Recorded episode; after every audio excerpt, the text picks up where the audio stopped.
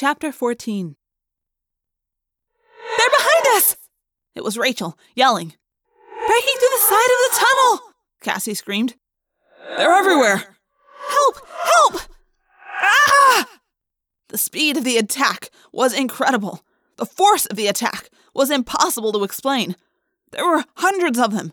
Ahead, behind, flooding up from side tunnels, bursting from the walls.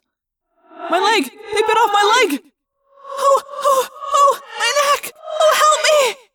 There were three of them on me. They were pulling me, trying to force me down so they could tear me apart. Tear me apart! A fourth scampered over my head, brushing my antennae. He locked his mandibles onto my narrow waist. He was trying to bite me in half. There was no defense.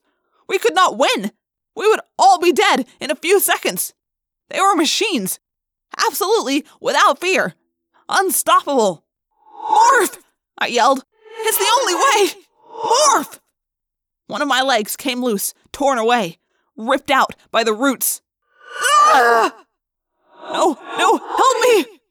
I could feel my waist being sawed through by grinding sharp mandibles. A searing liquid was fired at me. Poison!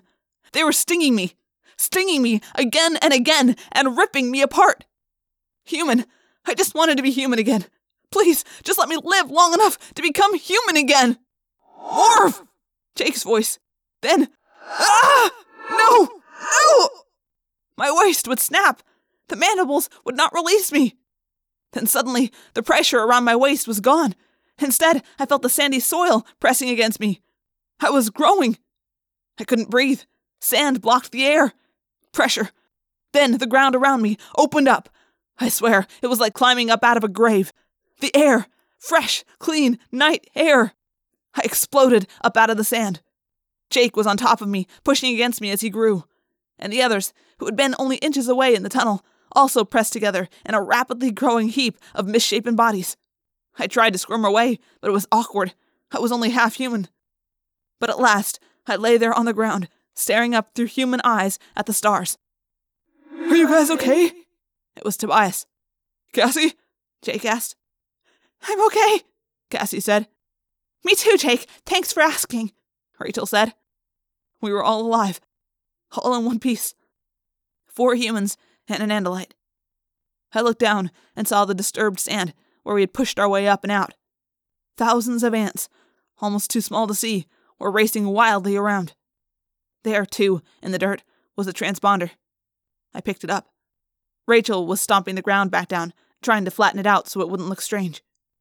Jake, I said, let's not do this again anytime soon. He nodded shakily. One day, I'm a lobster. Then I'm an ant. I figure the next step down the evolutionary ladder is a virus or something. And I just want to say right now, I'm not doing it.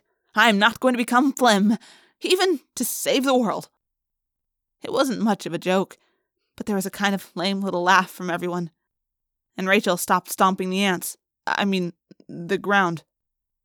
That night, when I went home, I took a shower. I found the head of an ant. It was still locked onto the skin of my waist. Lots of people think only humans fight wars, that only humans are murderous. Let me tell you something. Compared to ants, human beings are full of nothing but peace, love, and understanding. A month or so after the experience with the ants, I picked up a book about ants. The author said, if ants had nuclear weapons, they would probably end the world in a week. He's wrong. It wouldn't take them that long.